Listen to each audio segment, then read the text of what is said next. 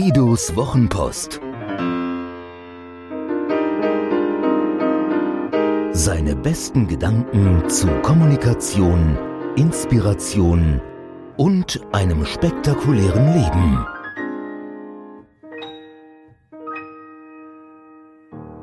Die relativ große, kleine Zeitlüge. Ich habe keine Zeit, sagt der graumelierte Modemuffel dienstbeflissen zu dem blassen Pickelgesicht. Du lügst, sagt der, schlägt die Tür zu und ergibt sich seiner Traurigkeit.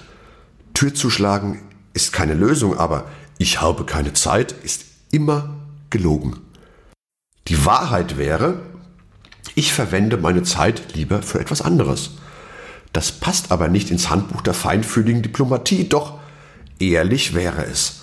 Dabei ist es völlig unerheblich, ob ich davon ausgehe, dass wir alle gleich viel Zeit haben, der Tag für alle vierundzwanzig Stunden dauert und dieses Ticken unser Leben in gleich große Teile unterteilt. Oder ob ich meinen Einstein verstanden habe, denn der hat ja belegt, dass Zeit nicht linear verläuft und sich krümmen kann oder krümmbar ist. Auch wenn diese Erkenntnisse bis heute schockierend genug keinen Eingang in den schulischen Lehrstoff gefunden haben. Rund um den legitimen Nachfolger Einsteins, den wunderbaren Stephen Hawking, der am vierzehnten März zweitausendachtzehn, dem Geburtstag Einsteins, verstarb, rankt sich übrigens eine Frage, die mich schon lange beschäftigt. Die Bücher dieses Wissenschaftlers wurden weltweite Bestseller. Auch ich habe eins davon gelesen, Das Universum in der Nussschale. Zumindest habe ich es versucht. Die Werke sind ja durchaus populärwissenschaftlich gehalten. Dennoch flog ich trotz mehrerer Anläufe irgendwo bei zwei Drittel des Buches immer wieder aus der Umlaufbahn. Unter der Annahme, dass ich, obwohl kein Naturwissenschaftler, wenigstens relativ mittelmäßiges Verständnis für solche Zusammenhänge aufbringe, wenn sie gut erklärt werden? Wer bitte sind diese Millionen Menschen, die seine Bücher gelesen und wirklich verstanden haben? Oder steht Hawkins Werk bei Wichtigtouren im Bücherregal neben der schweinsledernen Bibel und geerbter Reichsliteratur? Wie dem auch sei, die Zeit und alles, was damit an Erkenntnis und Wahrnehmung verbunden ist, beschäftigt uns intensiv. Gut so. Schade, dass wir dabei uns und andere so gerne belügen. Dieses Ich habe keine Zeit gerne mit einem Leider oder Varianten davon garniert, ist einfach nicht wahr. Es ist nicht ehrlich uns selbst gegenüber und nicht gegenüber demjenigen, dem wir das sagen, glauben, sagen zu müssen.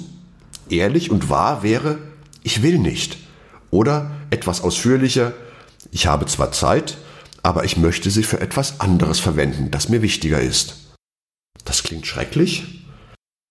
Wer mag schon einem anderen vor den Kopf stoßen, ihm ins Gesicht sagen, dass er, sein Anliegen und alles, was damit zu tun hat, einem nicht wichtig genug ist, um eine gewisse Menge eigener Zeit für ihn zu investieren, weil etwas anderes für uns subjektiv wichtiger ist?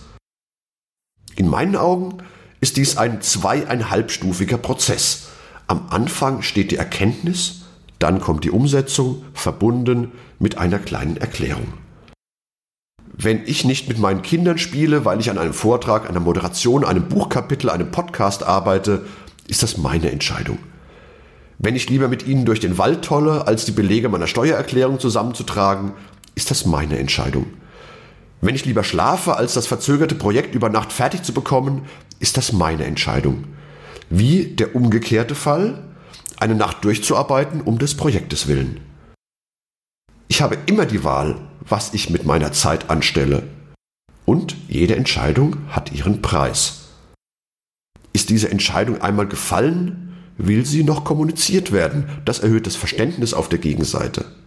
Aber ich kann ihm doch nicht sagen, dass mir etwas anderes wichtiger ist. Ja, warum denn nicht? Also ich habe damit gute Erfahrungen gemacht, denn in den meisten Fällen hat meine Entscheidung ja einen Grund. Den zu verraten auf der anderen Seite Klarheit schafft. Das wiederum reduziert Missverständnisse und entzieht manchem Konflikt den Nährboden. Die Angst vor dem Schmerz ist oft größer als der Schmerz selbst. Ein kleiner Erklärsatz nimmt der Wahrheit die vermeintliche Härte des Ich will nicht. Schließlich geht es uns doch allen so.